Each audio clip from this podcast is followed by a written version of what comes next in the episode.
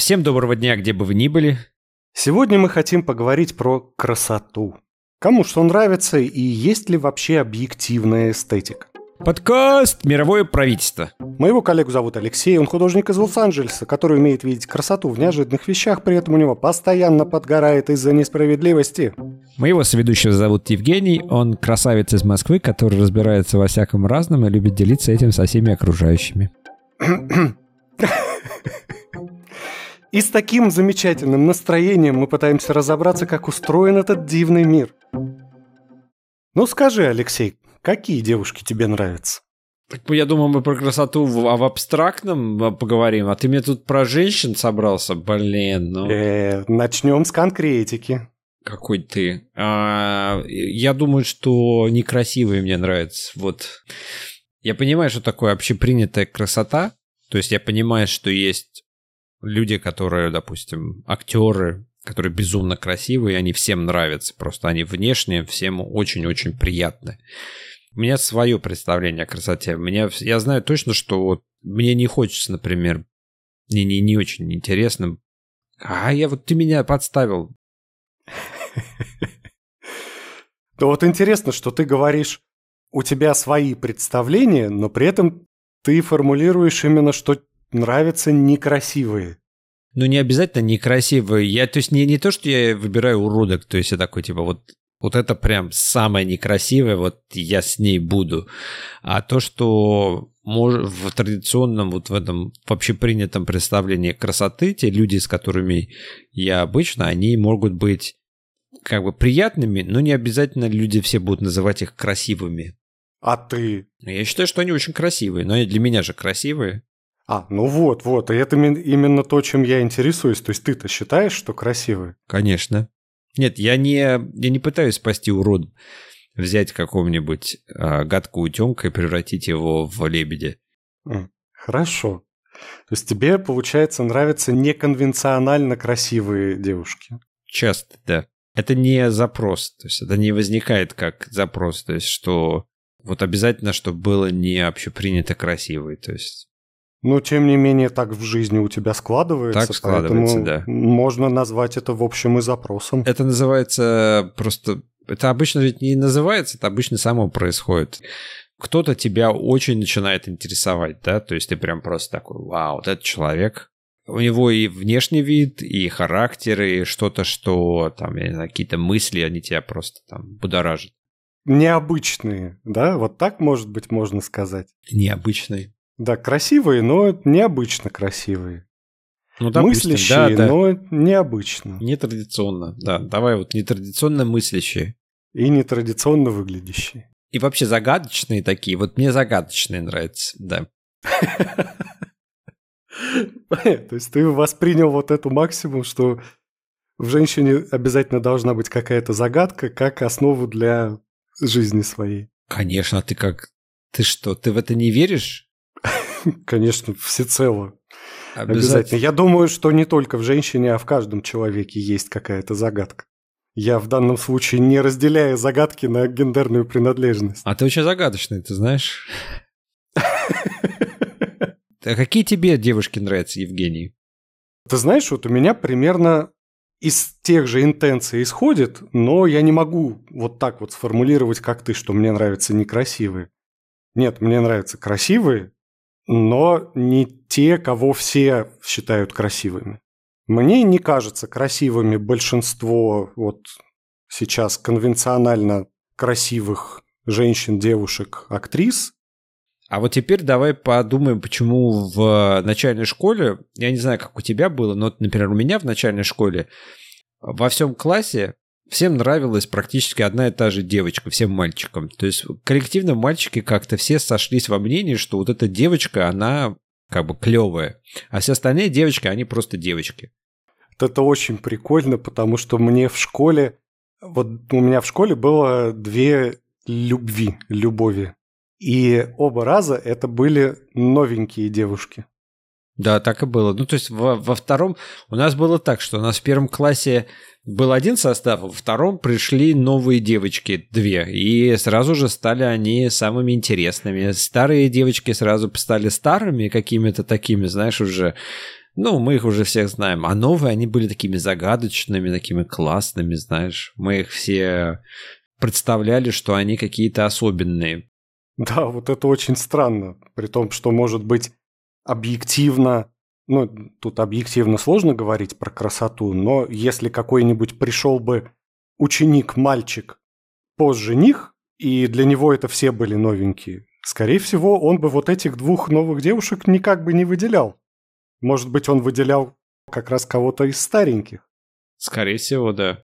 Получается, есть такое интересное восприятие, что красивее что-то новенькое, что-то не совсем привычное. Теперь надо подумать, а не фантазию ли мы желаем? То есть не является ли наше желание нашим, как бы, частью нашего продукта нашего воображения своего рода? Почему нам те девочки были интересны? Потому что мы не знали, какие они. Тех, которые у нас уже были в классе, мы знали. Ну вот. А какие новые девочки, а какие-то отличницы, тихие. Они, наверное, тихие, потому что, ну, они адаптируются. Для нас-то они сразу, из-за того, что они тихие, какие они есть, они превращаются в загадок. То есть мы сразу придумываем истории, мы придумываем, что вот. Да, да, да. Вполне, вполне может быть, действительно, что на то, что старое, давно знакомое, сложно уже проецировать. Потому что ты уже знаешь, какое оно. Конечно, да. Он уже столкнулся с реальностью, и эта реальность, очевидно, не совпадает с проекцией. А на новенькое неизвестное отлично попадает вот это фантазирование, как ты называешь.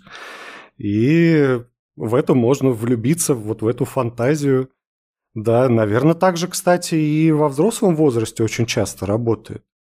Про вот эти вот проекции, про то, что красивым кажется вот это загадочное, вот это непонятное, то, на что можно спроецировать неразрешенный образ из прошлого, некий незакрытый гештальт, и наделить вот этого человека, вот эту женщину или мужчину неким смыслом, которого на самом деле там и нету, и в помине.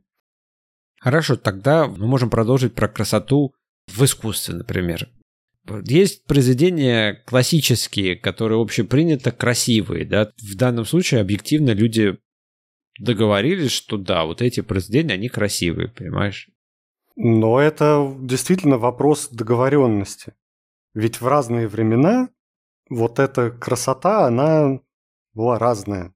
И сейчас, смотря на картины, напомни мне, пожалуйста, у кого были такие женщины пышных форм? И мужчины, и все, у него все были такие очень рельефные, со складочками. Эпоха Ренессанса. Кто это? Голландцы, наверное, какие-нибудь. Кто в Ренессансе писал пышных женщин? Вот мне тоже очень интересно. Рубенс! А, Рубенс. Ну, конечно. Прям Google Рубенс. тебе ответил на это, блин, вообще. Да. Молодец, Google. Интересно, кстати, какие были в то время реально люди. Они были же... Может быть, они были пышными тоже. Были, я думаю, разные, но конкретно Рубенсу нравились вот такие. Пышненькие, хорошо. Да, и в принципе каноны красоты, они менялись в разные исторические времена. В какой-то момент было очень модно, чтобы у женщины была большая попа. И поэтому платья делались вот с такой специальной попой накладной. Это какой, наверное, конец 18 примерно века. У меня плохо с годами, но я думаю, все себе могут представить вот эти откляченные попы такие. Мы все представили, я уверен. Каркасное платье с большими попами, да. Это считалось красиво. Опять же, примерно в те же времена, да и, в общем, достаточно длительное время считалось красивым бледная женская кожа. Это очень прикольно. Вот это, кстати, ты сейчас затронул тему, которая меня всегда убивает, потому что, допустим, если в азиатских странах чем белее кожа, тем лучше, потому что если у тебя белая кожа, ты скорее всего, не крестьянин, да, то есть ты из более высокого класса. А, в, допустим, в западной культуре считается, что вот ты, ну, не знаю, в Москве, например, считается, что если ты загорелый, ты очень крутой, потому что ты съездил куда-то в теплую страну и там загорел. То есть быть загорелым в Москве – это вообще просто очень супер здорово. Да, ты как раз более успешный. Да, ты более Потому успешный. что крестьян-то, если- и- да. крестьян-то и так среди нас нет. Да. А тот, кто загорелый, у него, соответственно, есть деньги, чтобы не сидеть в офисе, а съездить куда-то позагорать Конечно. или, может быть, походить в солярий. Так круто же. И вот в этих азиатских или арабских странах, про которые ты говоришь, я думаю, что это тоже со временем поменяется. Про бледность и загорелость. Хотя, может быть, не поменяется, потому что они, у них, в принципе, очень-очень много солнца. И там даже не нужно быть крестьянином, чтобы загорать. Там вот надо быть а- а- очень сильно выкручиваться, чтобы не загорать. Там в этом Вот суть, именно, да. Мгм. И в этом как раз зачастую и есть принципы роскоши, что роскошно – это то, что трудно доступно.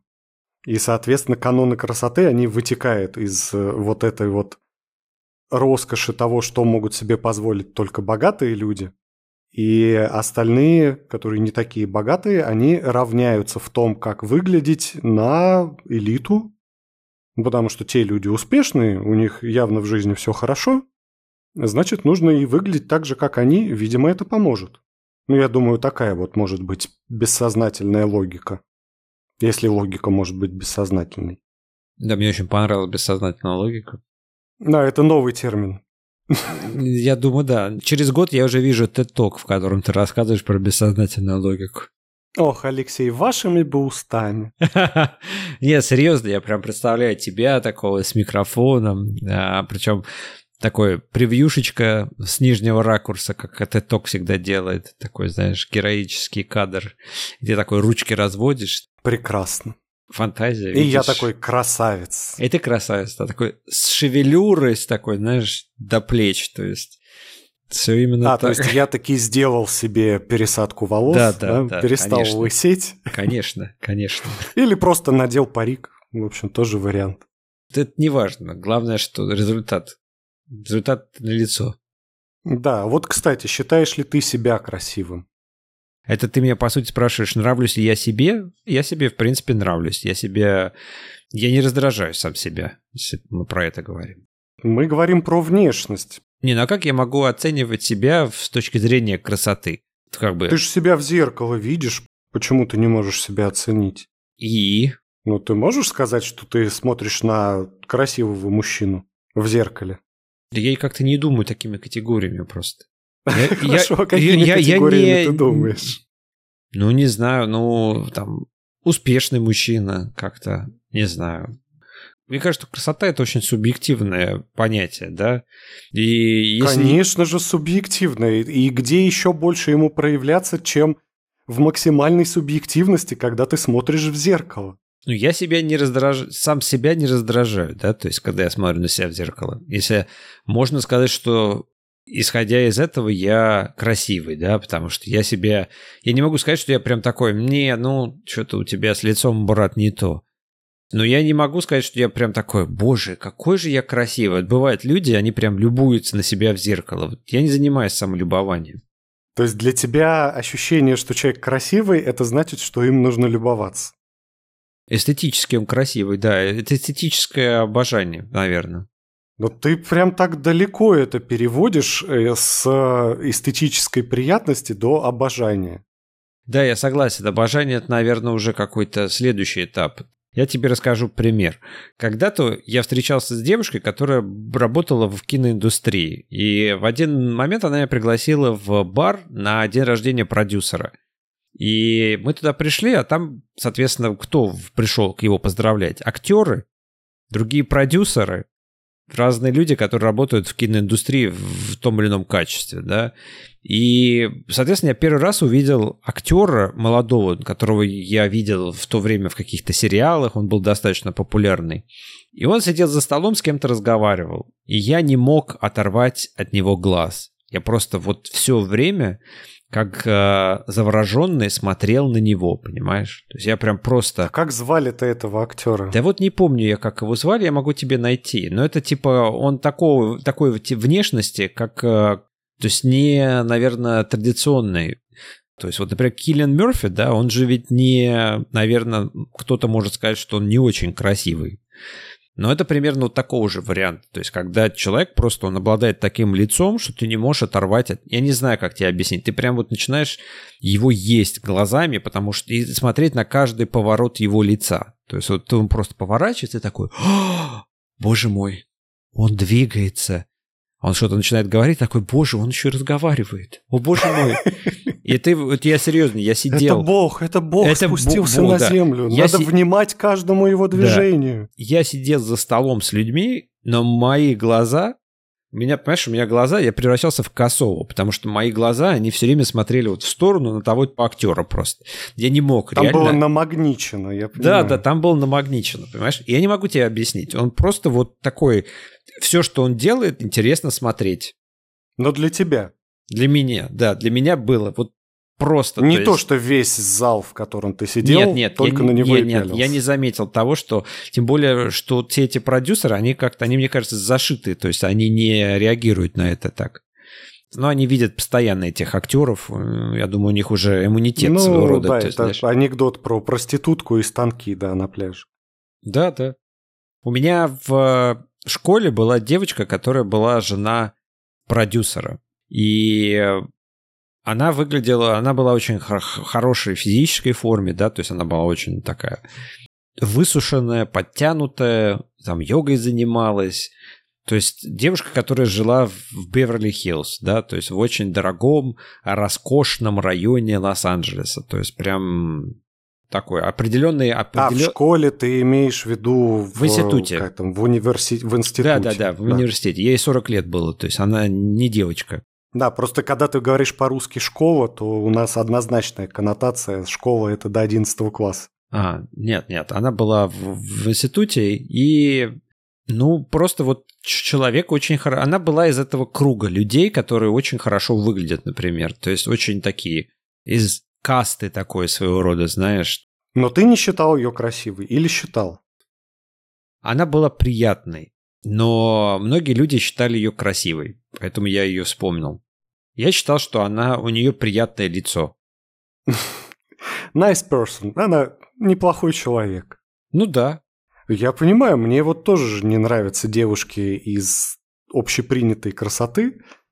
У нас был в какой-то момент, я так заметил, все наши комики, я просто любитель комедийного жанра, и как-то мне часто попадалось какие-то новости про них, кто на ком женился – и я в какой-то момент перестал вообще понимать, э, а кто чья жена. Потому что выглядели они, на мой взгляд, на одно лицо. То есть это примерно один и тот же тип лица, одна и та же прическа, выпрямленные, выпрямленные темные волосы, и я не вижу разницы. Но это может быть связано быть с тем, что в определенных группах есть свой стандарт. Здесь, может быть, даже про это речь тогда. Да, конечно, именно про это. Что есть некая элита, а, максимально успешные люди, и с кого-то из них начинают копировать вот это самая красавица. Особенно для женщин, которые встречаются со знаменитостями и крутятся в этих селебрити-кругах.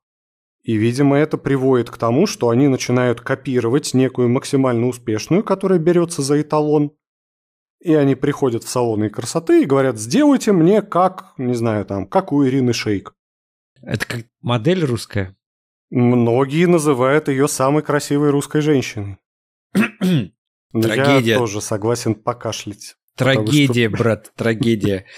А, вот это я тебе могу сказать точно про себя. То есть, что вот это когда есть такое понятие, типа, самая красивая русская женщина, вот как ты говоришь, да, то есть часто причисляют там, или вот русские женщины красивые. Я не могу сказать, что они некрасивые, да, то есть я не думаю, что это будет адекватно, но я не думаю, что они самые красивые. Да я согласен, это абсолютно субъективно. Тем более, что русское – это очень растяжимое понятие, это очень широкая группа разных племен, которые смешались, и все выглядят совершенно по-разному. И вот мне сейчас пришла тоже мысль в голову, что очень часто же нравятся метисы как раз. Очень часто получается интересная внешность, э, необычная, красивая, то, что многие в какой-то группе людей или даже там на весь мир называют красивым человеком, когда человек э, из смешанной такой расы. То есть он не совсем черный, а такой слегка смуглый или смуглая. Да-да, был и длительное время даже среди моделей там была такая тема, что многие модели по своему происхождению оказывались метисами. То есть оказывалось, что там, я не знаю, это бразильская какая-нибудь, э, мексиканская кровь, это какая-нибудь французская, немецкая, еще что-то. Всегда смесь нескольких, э, может быть, даже с азиатами смесь. Ты такой, боже мой, вот этот человек, он такой красивый, как же он таким стал? А потом оказывается, что это там смесь чего-то. Да, да, я именно про это и говорю, что какая-нибудь, допустим, вот, боже, какая красивая японка. А, да, у нее отец там, допустим, немец, а да. мать японка. А вот в итоге получается вот такое действительно необычное и красивое. Тогда вопрос встречный. Это мы заменяем слово красивость уникальностью своего рода. То есть мы говорим, просто та внешность, которую мы не видели, она для нас вдруг становится красивой, да? Я думаю, что здесь получается совмещение того, что это одновременно и похоже на то, что мы знаем, но при этом немножко чем-то отличается. И из этого возникает, что «О, красиво». Потому что если не похоже ни на что мы раньше видели, то сложно это воспринять как красивое, мне кажется. Потому что это же ни с каким образом в голове не соотносится. И непонятно, как это характеризовать, потому что у меня в голове нет нейронных связей на это. Mm-hmm. И я не могу это назвать красивым. А вот когда у меня происходит какое-то узнавание, я так, а, вот, вот это я знаю, и это я знаю. Ой, какой интересный получился конгломерат особенностей. Вопрос теперь следующий. А вот по периодам во времени, да, ведь стандарт красоты, он меняется, по идее. То есть мы все время об этом слышим, так или иначе. Мы говорим, вот стандарт красоты опять поменялся, типа, и мода меняется, стандарт красоты меняется. Ведь мы сейчас, когда это оцениваем, мы оцениваем с точки зрения нашей современности. Мы не можем оценивать... Например, мы, все же считают, что, допустим, Мерлин Монро, она красавица, да? Но все в то время считали, что В то она время красавица. считали, да. Сейчас-то, я думаю, показать молодым людям Мерлин Монро, вот просто Да, вот фотографии вопрос. в сравнении. допустим, Моника Белуччи, Мерлин Монро, какие-то актрисы, которых мы, ну, которые были просто иконами стиля, да, там, Одри Херберн, там можно начать перечислять очень большое количество имен, да. Вопрос, они будут красивыми, да, будут ли они настолько обожаемыми сейчас? Наверное, нет, да, то есть потому что... Но мы можем согласиться, что они красивые, наверное. Ты же не можешь сказать, что они некрасивые. Да, действительно, они красивые, но вот то, о чем ты говорил, неконвенцион... уже неконвенционально. Уже общество немножко изменилось, и мы не можем называть, что вот она сейчас была бы красавицей. И это причем, вот мы сейчас с тобой повспоминали актрис, и, в общем-то, это только 20 век, Да. но мы можем, знаешь, точно так же окунуться в совсем древнюю древность, и есть бюст Клеопатры, Мгм. допустим. Ее нельзя назвать уродиной, да, это красивая женщина. Но и, в общем-то, нельзя сказать, что она красавица вот по текущим меркам. У нее красивое миловидное лицо. В общем-то. Ну, сложно, конечно, оценивать это по черному бюсту. Сложно понять, как настоящий человек выглядел. Но, тем не менее, у нее нельзя назвать ее красавица, первая из всех красавиц. Или там вот эта Елена Троянская, тоже как ее описывали. Это самая красивая женщина на Земле. Ну, как минимум на греческой земле. Но тоже, насколько бы мы считали ее красивой сейчас? Смогла бы ли она выиграть конкурс красоты или получить роль в многомиллионном блокбастере главную? Да, вот считали бы ее зрители красавицей. Вполне возможно, что нет. Но, тем не менее, получается-то, что существуют некие общечеловеческие вечные каноны красоты, которые не меняются, и существуют некие выплески того, что вызывает обожание и восхищение. Уже не красота, уже что-то большее, уже такое поклонение. А из-за чего происходит это поклонение? Ну, это вот мода, это сиюминутно так сложилось, что много факторов. И то, что новенькое что-то, и то, как человек себя ведет, то, как социум, в принципе, сейчас воспринимает. Вот там волна феминизма или наоборот, давайте вернемся к традиционным ценностям, да, соответственно, будет разный образ в моде прямо сейчас. И здесь тогда можно различать эстетичность, красоту в таком понимании, и красоту в понимании восхищения и восхваления и такого обожания зрителей, которое действительно зависит от моды. То есть красивый человек должен хорошо одеваться. Это как бы требование к красоте. Подожди, тот человек, который красивый с точки зрения эстетики, ему, в общем, можно одеваться Да можно вообще не одеваться, да. Как угодно. Но тот человек, который красивый именно по-модному, именно с точки зрения обожания публики, вот ему нужно выглядеть современно и трендово. Потому что именно от этого зависит то, как его воспринимают остальные люди. И такое впечатление, что ты говоришь, что есть еще один дополнительный шаг, который необходимо красивому человеку предпринять, чтобы стать иконой. То есть надо поработать над манерами, поработать немножко над стилем. Только тогда ты, наверное, будешь красивым. Он не, не, точнее, не красивым, а, наверное, оба... ну, тут, тут, наверное, не про красивость мы говорим, про обожание мы говорим, про обожаемость. Ну да, примерно так. Но здесь все равно э, красота – это понятие очень широкое. И очень большое количество людей мы можем назвать красивыми, но при этом их не будут обожать прямо сейчас. Возможно, их красота немножечко устарела. Э, она была модной 10-20 150 лет назад. Или, возможно, придут еще вот такие каноны и вот такая мода на эту внешность именно. Смотри, а художники, изначально все практически, которые существуют, они любят работать над объектами обожания, правильно? То есть ты когда модель выбираешь, ты выбираешь обычно человека, который тебе симпатичен. Ты можешь, конечно, выбирать необычные типажи, то, что мы называем, да, такие я не знаю, там, фотографировать бездомных, там, фотографировать людей, у которых перекошенные лица, там, я не знаю, ну что-то ты можешь выбрать какую-то тему, для, с которой ты будешь работать. Но если ты начинаешь, то, скорее всего, ты будешь работать с людьми, которые тебе нравятся. Ну, объект обожания своего рода. Ты создаешь себе... Да, вот не, не просто нравится, а именно обожание, да. Обожание, да. Мы их называем музами, да, там... Они призваны нас вдохновлять на то, чтобы мы создавали что-то красивое.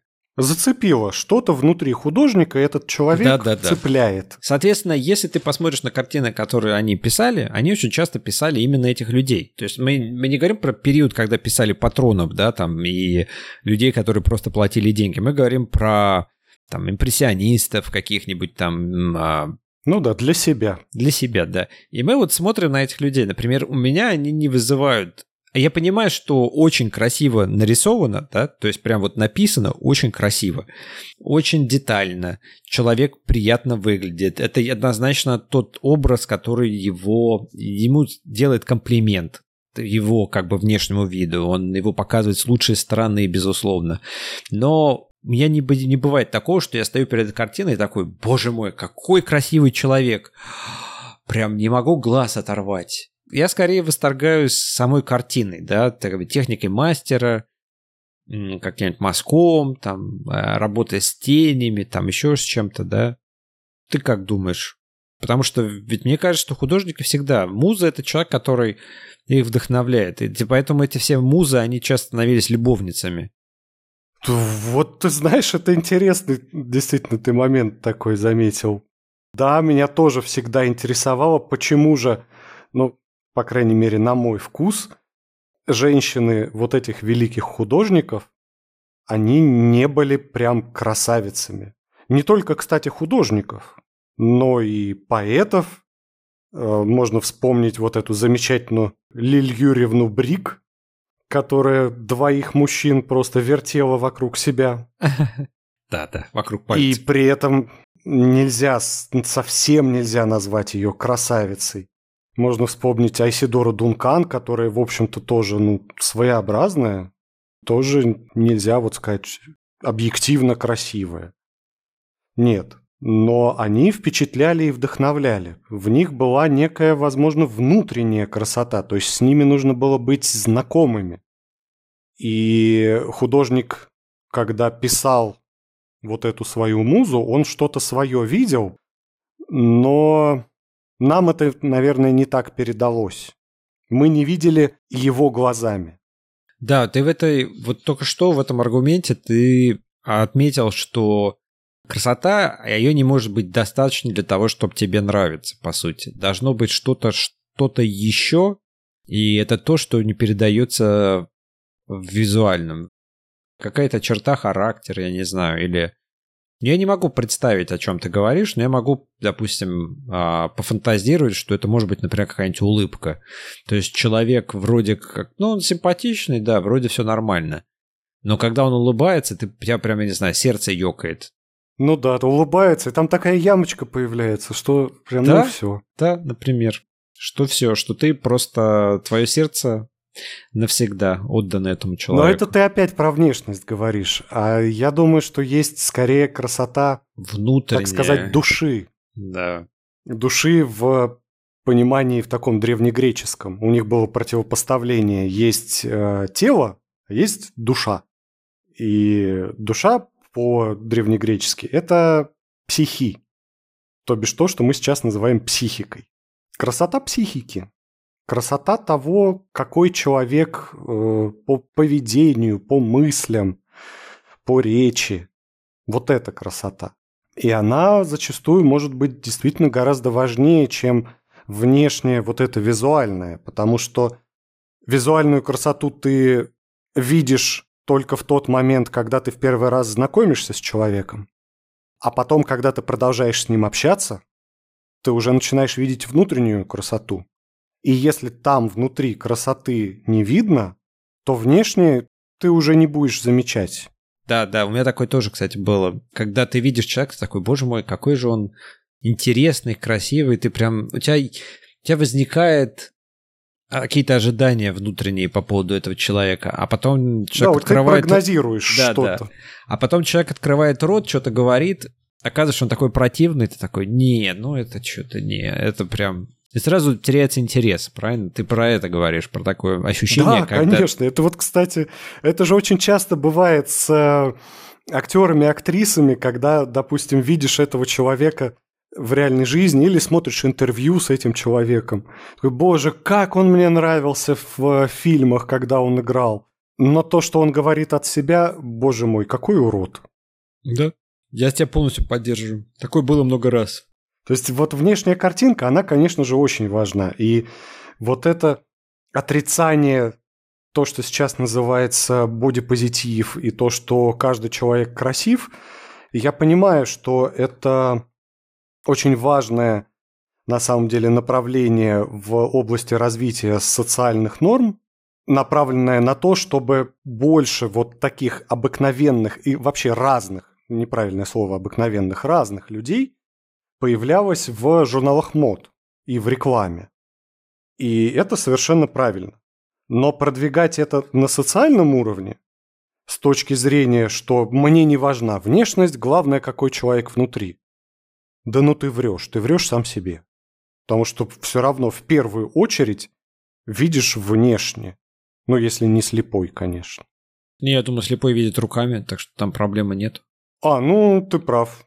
Да, почему я их так дискриминировал, действительно? Я не знаю, ты прям жестко по ним проехался, окей? Жестко. Жестко, жестко.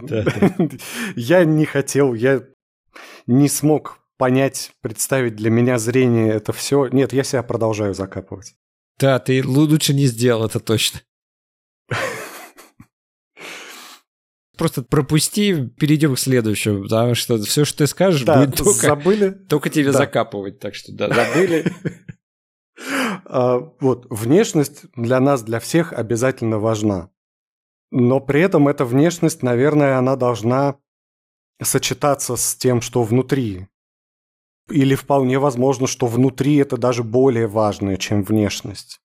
Потому что, может быть, человек изначально внешне не очень понравился, ну так что, ну, ну что-то, ну так, нормально, ничего особенного.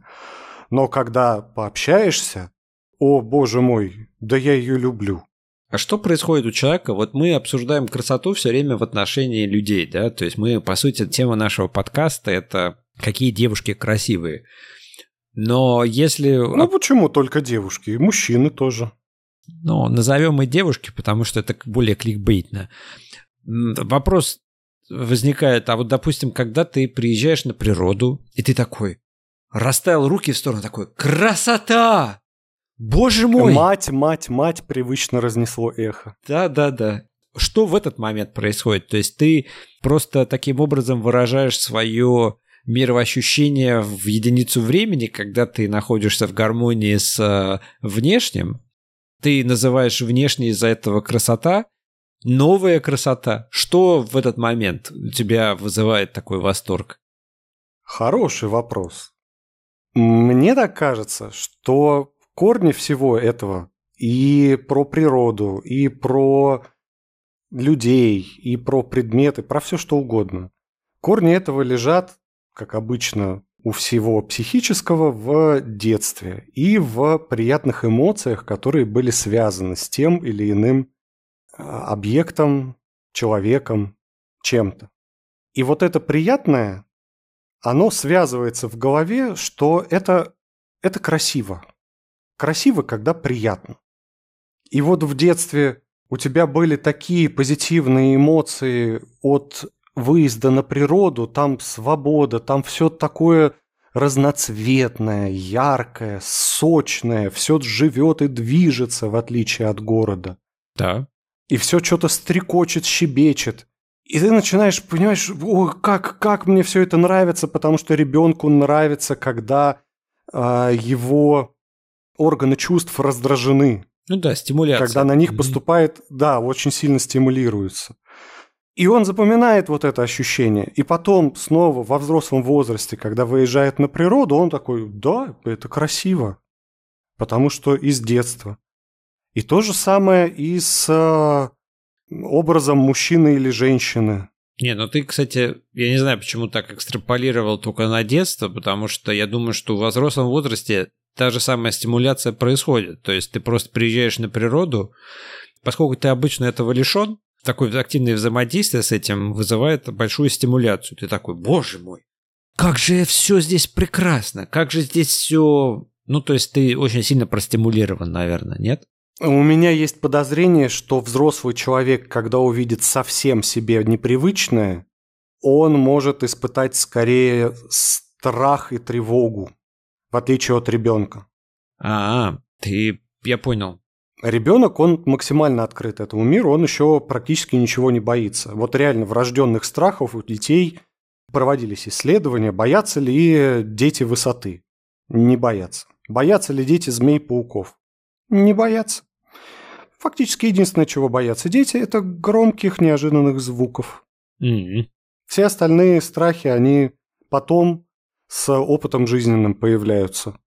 И вот это восприятие того, что все, что новое, оно приятное, мне кажется, оно заканчивается как раз-таки с этапом полного становления мозга, то есть когда дорастает наконец до конца последняя часть префронтальная кора, условно в 25-летнем возрасте, все, мозг уже сформировался как орган целиком.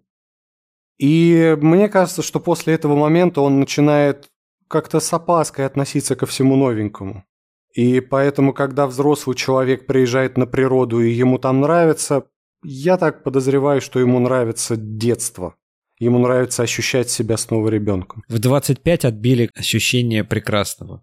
Нет, я с тобой... Любопытство, отбили любопытство. любопытство. Я с тобой не согласен, потому что я не думаю, что когда я приезжаю на природу, и вот я прям ощущаю, что ляпота, красота, как же все прекрасно это связано с моим детством. Я не думаю, что в детстве я прям рвался на природу, и для меня природа была чем-то особенным. Например, я категорически не любил дачу и деревню. То есть, да, я был против поездок. Я городской был житель, и мне было в городе совершенно комфортно.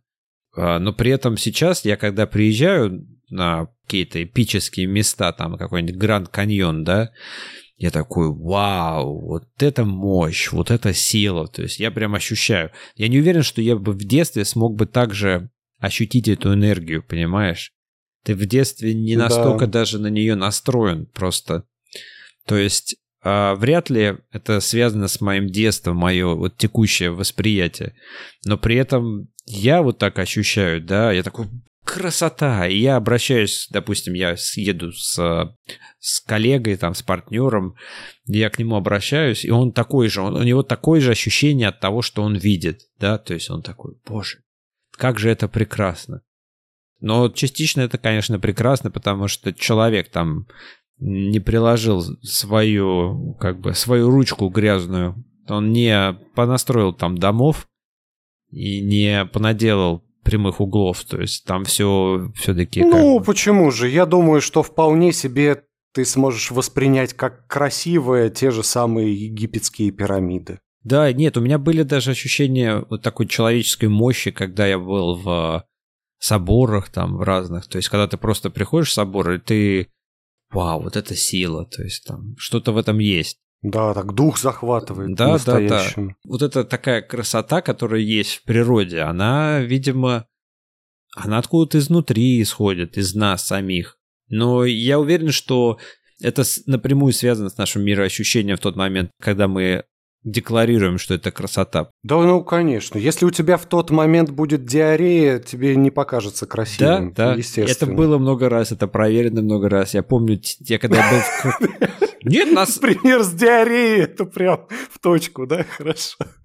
Слушай, давай, давай для чесноты. То есть, когда ты едешь в поездки, ты часто попадаешь в ситуации, когда еда, которую тебе предлагают или которую ты можешь найти, она не родная и не знакомая. Есть даже такой синдром диареи путешественника. Да, да, да, да. Вот расстройство желудка это совершенно нормальное явление. То есть, и да, у меня были такие ситуации, когда всю красоту я просидел как бы на горшке, да, а красота проезжала мимо. То есть, а я в этот день просто умирал там. Ну, да, то есть в этот момент я не думал, что весь мир прекрасен и все вокруг красивое. Да, конечно. Да, да. Когда же это пройдет? Ну, я, я понимаю, о чем ты говоришь. Я согласен, да, ты прав. Действительно, не все из детства. И, в общем-то, первая часть нашего разговора была о том, что новое воспринимается зачастую как красивое. Ну, точнее, не совсем новое, а вот эта вот стимуляция органов чувств, что что-то узнаваемое, но круче, больше, выше, дальше. И это впечатляет, и это ощущается как красиво. Действительно, смотришь на горы, на вот эти просторы, и так вау, красота. И получается, наверное, что есть два вот таких разных источника восприятия красиво или некрасиво. Один источник из э, детства, из каких-то приятных эмоций и проецирование предыдущего опыта на настоящее время и на то, что я сейчас вижу, а другой источник, он как раз э, не про прошлое, а про будущее, потому что он про новенькое. Что-то, чего я еще не видел. Я думаю, что ты прав абсолютно, потому что я думаю, что вот эта новизна – это необходимый критерий для того, чтобы ты что-то назвал красивым. То есть, если ты видишь что-то, что уже знакомо, и ты об этом сказал, когда с самого начала, я подумал, что ты прям очень четко э, попал в точку с этим определением. То есть оно должно быть комфортным, знакомым, да, то есть таким как бы узнаваемым, но в то же время должен быть фактор новизны. Синтез, опять же, не один единственный фактор. И синтез создает в голове вот это ощущение любопытства, интереса, который, наверное, предшествует тому, что мы называем красота. На этом все.